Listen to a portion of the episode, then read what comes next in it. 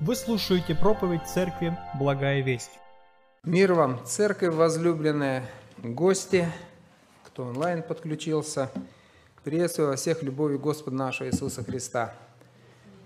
Да, Игорь правду сказал в начале собрания, что тесно у нас сегодня, это радует. Давайте мы с вами, мы продолжаем по плану изучать послание э, Евангелия от Луки, пятая глава. Еще раз прочитаем те стихи, которые мы с вами слышали в начале собрания. Евангелие от Луки, пятая глава, с 1 по 11 стих. Однажды, когда народ теснился к нему, чтобы слышать Слово Божие, и он стоял у озера Генесарецкого, увидел он две лодки, стоящие на озере, а рыболовы, выйдя из них, вымывали сети. Войдя в одну лодку, которая была Симонова, он просил его отплыть несколько от берега, и, сев, учил народ из лодки – когда же перестал учить, сказал Симону, «Отплыви на глубину и закиньте сети свои для лова». Симон сказал ему в ответ, «Наставник, мы трудились всю ночь и ничего не поймали. Но по слову твоему закину сеть». Сделав это, они поймали великое множество рыбы, и даже сеть у них прорывалась. И дали знак товарищам, находившимся на другой лодке, чтобы пришли помочь им, и пришли, и наполнили обе лодки, так что они начинали тонуть. Увидев это, Симон Петр припал к коленям Иисуса и сказал, «Выйди от меня, Господи, потому что я человек грешный». Ибо ужас объял его и всех бывших с ним от этого лова рыб, ими пойманных. Также и Иакова, и Иоанна, сыновей Завидеевых, бывших товарищами Симону. И сказал Симону Иисус, «Не бойся, отныне будешь ловить человеков». И, вытащив обе лодки на берег, оставили все и последовали за ним. Аминь. И вопрос такой, вы знаете, я, наверное, сегодня много буду задавать вам вопросы, потому что я хочу, чтобы вы вместе со мной мыслью прошли по стихам. Не хочу просто учить вас, да, чтобы вы сидели, боролись со сном, чтобы немножко вы думали. Итак, первый вопрос. О чем учил Иисус у озера Генесарецкого? Вот из этого текста. Кто знает, поднимите руку. Но же написано, он учил народ, народ и теснился к нему, да? Посмотрите, в этих стихах нет ни одного слова, о чем же Иисус там их учил. Что же они вот его чуть в озеро не столкнули? Да? Знаете почему? Потому что, наверное, вот это вот действие, повествование, описание вот этой картинки, наверное, говорит больше, да, чем те слова, которые говорили. И мы попробуем, наблюдая, размышляя над текстом, найти для себя какие-то истины. И первое, давайте начнем, обратим внимание на первые два стиха. Я прочитаю немножко выборочно. «Однажды, когда народ теснился к нему, рыболовы вымывали сети». Вообще, вам не кажется вот это странным? Вообще толпа, она всегда привлекает внимание. Вот я хожу с работы по улице Никольская, кто знает пешеходная улица в центре Москвы, как, ну, как Старый Арбат. И там постоянно толпа. И в принципе я хожу там уже очень много. И я знаю, что там за этой толпой. Либо там песни поют, либо танцуют, либо еще. Но все равно, знаете, толпа, она привлекает внимание. Нет, нет, да туда вот посмотришь, что же они там такое делают. Вот. И здесь вам не кажется немножко странно? Вот представьте, идет Иисус, Вокруг него 10, 20, 30 человек. И вот Симон, Петр достал сети, посмотрел и дальше мыть продолжает. Вот есть что-то такое, да, наверное, для нас трудно как бы принимаемое. Вот если бы, э, представьте, что мы, кто-то из вас там вот стоим и смотрим вот на эту картинку – вот толпа, вот Иисус учит, вот рыбаки сети вымывают. И вас спросили бы, через короткое время, может быть, час, полтора, два, несколько человек, из вот кого вы видите, станут апостолами, пойдут за Иисусом. Как, вот вы бы кого первых вычеркнули? Я, наверное, вычеркнул бы, честно скажу, апостолов. Я сразу на них поставил крест. Ну, тут учат, теснят, да, там поближе подойти к нему, что он там сказал такое, да, а этим дела нету. Все, это, это не люди мира, это не люди Евангелия, их убираем. Вот. Я бы, наверное, смотрел те, кто ближе к Иисусу, у кого горят глаза, кто вопросы задает, я бы сказал, ну, Господь, наверное, вот эти вот. вот это самые активные, да, вот с ними надо работать, на них надо направить внимание. Но все получилось по-другому. И вы знаете, я думаю, для нас вот здесь урок вот из этой картинки, что наши предположения, наши какие-то мысли, они не всегда могут совпадать вот с Божьим действием. И мы вообще не можем себе представить, как будет Бог действовать. Я э, слушал Сергея Васильевича, его свидетельство, и я думал, думаю, вот, наверное, мы должны вот более быть послушными действительно водительству Духа Святого. Вот скажу вам из своего опыта. Некоторое время назад, примерно месяц назад, а, я свидетельствовал двум людям. Те, которые, в принципе, ну, работают со мной, но в моем вот длинном списке на них уже был поставлен крестик. Почему? Потому что, первое, во-первых, я им уже говорил – и реакция, которая была, в принципе, была такая. Ну, хорошо, Алексей, нормально, мы... Ты веришь, это хорошо, замечательно. Ну, нам пока не интересно. Может, время когда-то придет. И так аккуратненько, как бы они меня уже давно отстранили. Ну, естественно, в своем блокнотике по евангелизации я тоже на них крестик поставил. И каково мое было удивление, вот э, когда встречаешь человека, как-то, ну, все равно интуитивно, знаете, если вы живете Евангелием, да, то в любой ситуации вы все равно не можете удержаться, чтобы все равно на Христа как-нибудь разговор не вывести или не сказать. И кого мое, мое удивление было, когда начали говорить, и вдруг один из этих людей начал мне задавать вопросы. И потом мы раз встретились в раздевалке, два встретились, и потом и человек мне говорит, я уже Библию скачал на телефон, я уже читаю. Я для себя сделал вывод, думаю, наверное, нам нужно быть всегда, во всякой обстановке, вот готовыми любому рассказать, любому засвидетельствовать, любому протянуть руку. Но не должны мы в своем блокнотике где-то вот ставить крестики на людях, да? сети они вымывают или еще чем-то занимаются. Смотрите, Петр интересно, он говорит, будьте готовы всякому требующему отчета в вашем уповании дать отчет с кротостью и смирением. И можно сказать, что будьте готовы всякому, даже кому вы, может быть, уже говорили, кто отказался, кто сказал, не надо мне это, да, донести Евангелие. Мы не знаем, как Бог сработает, будет ли Он как Сергей Васильевич сказал, да, пойдем каяться. И этот, может быть, человек 20 раз до этого это слово уже слышал. Из кафедры призывали. Но пришел 21 раз, когда коснулось, когда Дух Святой сказал, пошли. И быть готовыми, смотрите, это вот может быть урок для нас, действовать. Посмотрите, Петр вымывает сети – Иисус подходит, да, он мог бы на него внимание обращать, а он ему говорит, лодку э, можно я возьму, отплыву? Да, пожалуйста, бери. Сел, поплыл, потом говорит, иди сюда, давай на глубину отплывем. Понимаете, не просто быть готовым взаимодействовать с людьми, нести Евангелие словом и делом, поддерживать отношения. Вот это, наверное, то, что первый урок, который давайте мы с вами сегодня извели, в чем вот из этих слов – Следующий, 4-5 стихи. Когда же перестал учить, сказал Симону, отплыви на глубину и закиньте сети свои для лова. Симон сказал ему в ответ, наставник, мы трудились всю ночь и ничего не поймали. Ничего не поймали, но по слову твоему закину сеть. У меня опять к вам вопрос, братья и сестры. Зачем Иисус попросил Петра отплыть на глубину? Вот смотрите, мы говорим, Бог всемогущий. Мог бы он сделать так, что рыба бы сама в лодку напрыгала? Ну, конечно, мог. Помните, еврейский народ в пустыне говорил, Господи, мясо хотим. Пожалуйста, перепела. Мы знаем, у мальчика было пять хлебов, две рыбки, и пять тысяч поели, и еще осталось, и короба лишние набрали. Даже посмотрите, сейчас происходит, если кто-то в новостях читал, рыба выбрасывается на берег. И ученые ходят, смотрят, говорят, да, выбросилось, загрязнение нет, непонятно, почему выбросилось. Я думаю, технических проблем здесь не было. Если бы Иисус захотел, то просто бы вот на глазах у этой всей толпы, стоящих на берегу, рыба бы начала прыгать, и эту лодку бы наполнила, и вторую лодку бы наполнила, и все бы стояли говорили, аллилуйя, слава Богу.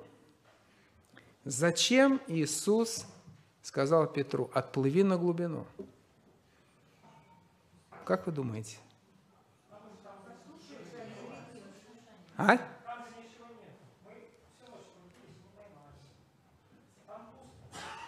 Там пусто, а здесь нету. Вы знаете, я думаю,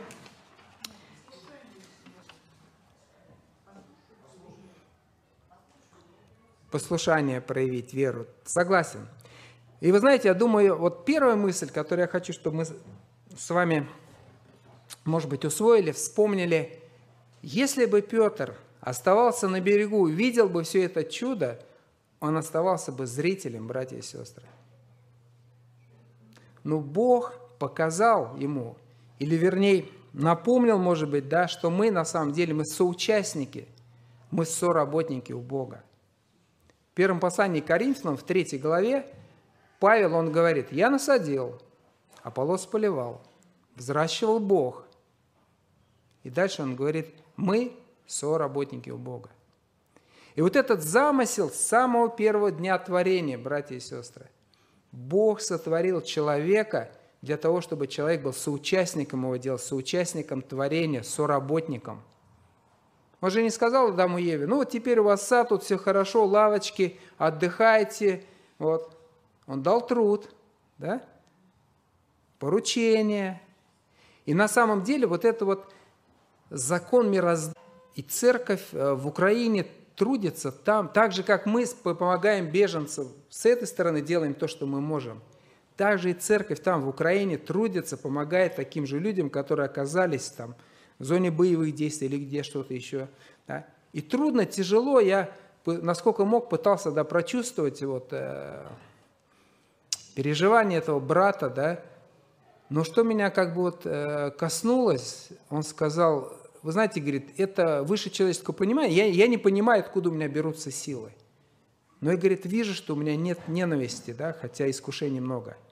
И я вижу радость этого труда, когда приходишь, когда люди слышат Евангелие. И он говорит, сейчас мы сделаем столько труда, сколько мы там за прошедшие много лет не сделали. Сотни людей прошли через нас, получив не просто там помощь, поддержку, материальные какие-то еще, но они услыхали Евангелие. Он говорит, потому что когда люди приходят к нам – мы, говорит, час, полтора, два с ними делаем беседы. Эта беседа идет, мы доносим людям Евангелие.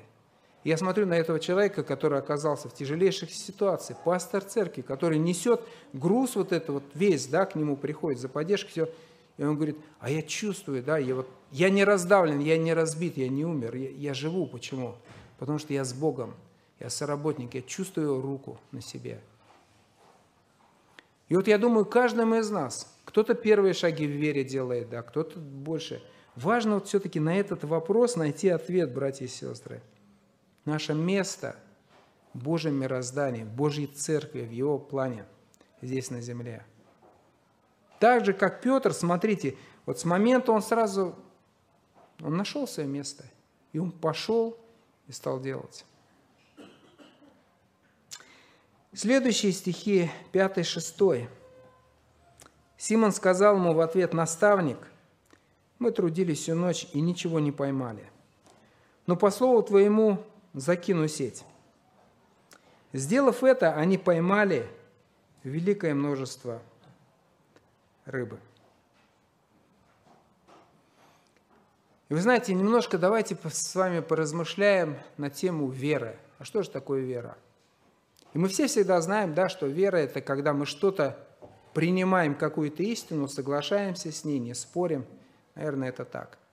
Но здесь я бы хотел сделать ударение немножко на другое. На делах, которые вытекают из нашей веры. Потому что нельзя, знаете, веру и дела разделить. Это вот, ну, что-то одно. Она или живая, как Яков говорит, либо ее нету. Вера без дел мертва. Нельзя их разделить, понимаете? Вера – это не отношение, это не принятие какой-то информации, не согласие с ней. Э, это, безусловно, есть, это должно быть. Мы должны согласиться и принять, и не спорить. Но если мы говорим о полноте, о живой вере, то должно что-то потом произойти. И вот смотрите, если мы Евреях, э, послание к евреям, вспомним 11 главу, 1 стих, кто помнит, как начинается? Вера есть И мы вот когда говорим о осуществлении ожидаемого, как вы это понимаете, кто должен осуществить? Бог, да? Ожидаемое, что-то мы у него попросили, Господи, благослови, и мы ждем, что Он это осуществит. А немножко теперь переверните, поменяйте местами. Вера есть осуществление на, нами, то, что Бог ожидает от нас. Никогда не задумались над этим вопросом? Вот посмотрите, Иисус подходит к Петру и говорит, на глубину и закинь сеть. Что Иисус ожидает от Петра в этот момент? Осуществление. И Петр должен отреагировать и в этом проявить свою живую веру.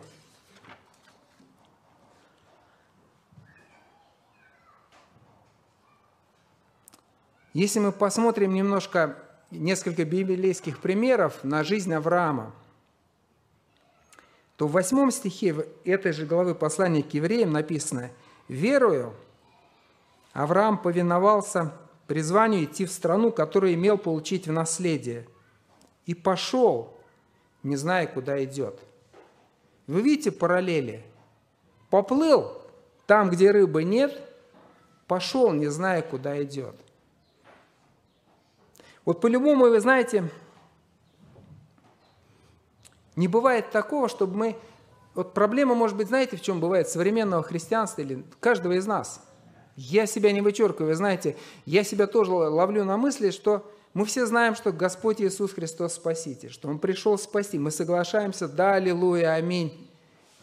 Но когда доходит дело, когда мы что-то должны сделать, как-то среагировать, почему-то мы здесь останавливаемся или спотыкаемся –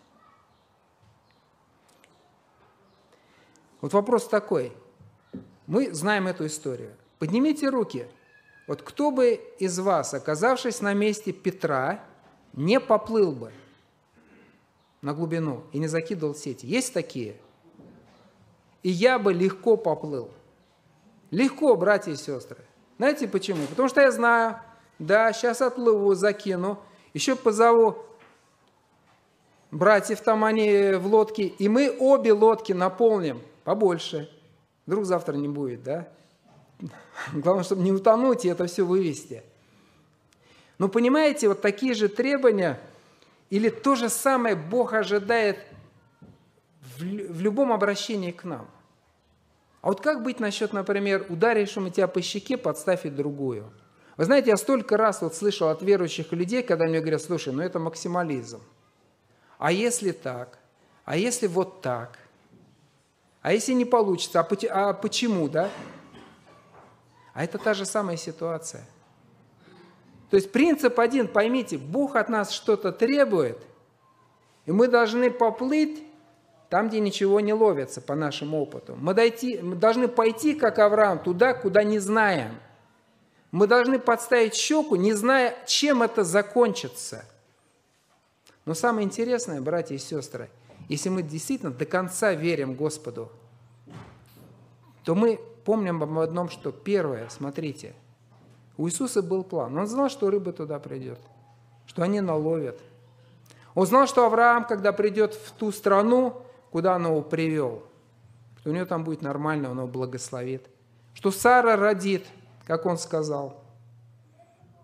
И вы знаете, один момент, который тоже хотел мы с вами обратили внимание. Вы скажите, вот у Петра в тот момент, как вы считаете, у него вера сильная была, крепкая, слабенькая, как горчичное зерно? Или он колебался, или боролся? Вот из этих стихов, что мы с вами прочитали, что вы скажете про веру Петра, как вы думаете? Колебался? Я думаю, тоже колебался. Иначе он бы не сказал, Господи, всю ночь ловили. Вы понимаете, вот когда мы подходим к вере, вот это хорошо, когда у нас нет внутренней борьбы, когда нет сомнений. Как бы, вы знаете, мы как ледокол. Господь сказал, делай то-то и то-то. Подставь щеку, и все будет тебя нормально. Господь, все, я готов, пойду подставлю, все будет нормально. Да? Вы знаете, и, и, и мне тяжело. Я из таких людей, которые любят, прежде чем пойти какой-то дорогой, на все скользкие места соломки положить. Ну, не знаю, но у меня вот такой вот характер, понимаете? Вот все, что я должен сделать, все, что я на будущее предусмотреть, я должен подготовиться. Мне тяжело идти, не зная куда. Плыть там, где нету рыбы. И каждый раз, когда приходится вот в этой ситуации сталкиваться с выбором, мне приходится, я понимаю Петра, Не переходится, а потом, знаете, когда еще ты много знаешь текстов и разных ситуаций, и ты понимаешь, может быть так, а может быть так, а может быть вот так, да, и хочется сказать, Господи, мы всю ночь ловили, Господи, я столько лет прожил, но никогда этого в жизни не было, почему я должен сейчас так делать? А вдруг не получится? Я думаю, первое, да, о чем мы должны помнить, мы все можем переживать вот эту внутреннюю борьбу – мы все должны проходить или можем проходить, я не знаю, да, через какие-то сомнения, через какие-то остановки. Но важно здесь, смотрите, как Петр, ведь все-таки он победил. Это вот помните Иисус, когда апостолы пришли, говорит, Господи, умножь нас веру. Чтобы вот мы не сомневались, шли вперед. Он говорит, даже если с горчичное зерно вера будет, горы будете двигать. И эта вот ситуация с Петром, не знаю, согласитесь вы со мной или нет, очень близка вот к этому. У него была вера с маленькой горчичное зерно. Против этой веры у него стоял весь опыт. Всю ночь они ловили, ничего не поймали. У него никогда в жизни не было, чтобы он поплыл там, где только что рыбачил, и две лодки набил рыбой. Ну, не было такого. Ему нужно было пойти. И он победил в этой внутренней борьбе. Он говорит, я пойду, пусть с этой маленькой верой, с горчичное зерно. И он пошел. И вот для нас с вами, братья и сестры, наверное, урок такой, да, следуя за Христом, мы должны первое помнить, что в любой ситуации, в которой мы окажемся, если мы поступаем по заповедям, мы в какой-то мере поступаем так же, как и мужи веры. Плывем там, где нету рыбы, идем не зная куда. Но у Бога есть план. Он знает, что произойдет дальше. Он будет нас вести, и Он никогда нас не оставит. И наша живая, действенная вера – это именно сделать то, что Бог ожидает от нас. Это исполнение ожидаемого от нас. И вот сегодня хороший, может быть, ну, не хороший момент, а третий урок, который мы извлекаем из проповеди, немножко себя проверить, да, насколько наша вера живая и действенная. К сожалению, вы знаете, от верующих людей, которые не один год ходят в церкви, мне приходилось слушать, редко, но приходилось. Когда ты приходишь и говоришь, слушай, ну вот Писание говорит так, сделай. Человек говорит, не получится. Один служитель мне рассказывал, звонит ему человек, просит верующий помощи духовной. Он говорит, я выслушал его, поговорили. Я говорю, сделай раз, два, три.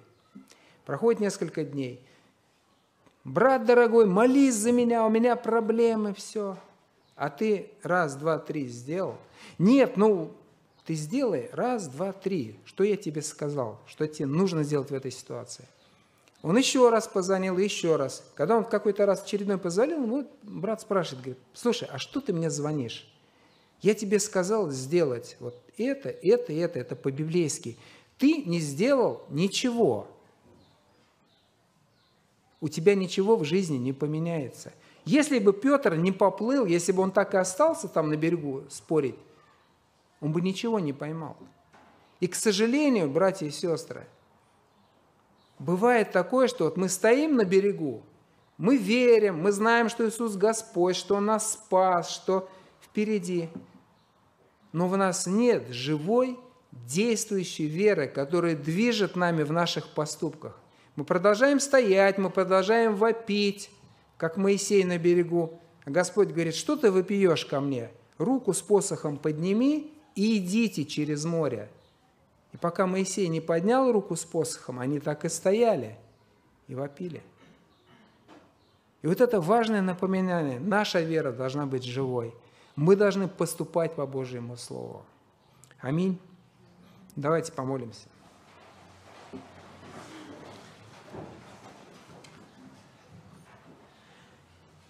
Великий Бог, Отец, Сын и Дух Святой, мы благодарны Тебе за Твою великую любовь, за то, что Ты пришел на землю, Господь, чтобы основать Твое Царство, чтобы собрать Господь, тех, которых Ты и сейчас собираешь для вечной жизни, там, чтобы мы были с Тобой. Мы радуемся тому, что Ты сделал нас соработниками в Твоих делах, что мы не просто зрители, которые должны сидеть, наблюдать, радоваться, Господь, но что мы можем быть Твоими помощниками творить дела во славу Твою, от этого получать радость, Господь, наслаждение, благодать. Спасибо Тебе. Просим и молимся, чтобы Ты благословил каждого из нас, Господь, знать свое призвание и действительно быть работниками, но не зрителями, Господь. Благослови в этом. Благослови, Господь, иметь живую, действующую веру, Господь, и делать то, что Ты ожидаешь от нас. Идти, Господь, вопреки своему опыту, вопреки сомнениям, побеждать внутреннюю борьбу, Господь, одерживать вверх и верую двигаться вперед. Да будет Тебе слава в жизни каждого из нас, Господь. И помоги также помнить о том, что быть, вернее, водимыми Духом Святым, Господь, и слушаться Духа Святого, чтобы спасать грешников. Помнить о том, что не всегда вот наше какое-то земное представление о тех, кто спасется, кто не спасется, соответствует истине, и мы можем ошибаться. Благослови каждого человека, который находится в нашем окружении, кто живет рядом с нами, кто трудится, кто учится. Благослови молиться о них, Господь, и быть готовыми во всякое время словом и делом принести им Евангелие, принести им Твой свет. Во имя Иисуса Христа да распространится Твое Царствие через нас, Господь, здесь, в Москве и дальше, и даже до края земли, куда Ты бы нас не послал. Просим, прославься Иисус. Аминь. Местная религиозная организация Церковь Евангельских христиан-баптистов «Благая весть» зарегистрирована 24 июня 1999 года. ОГРН 103 773 974 3007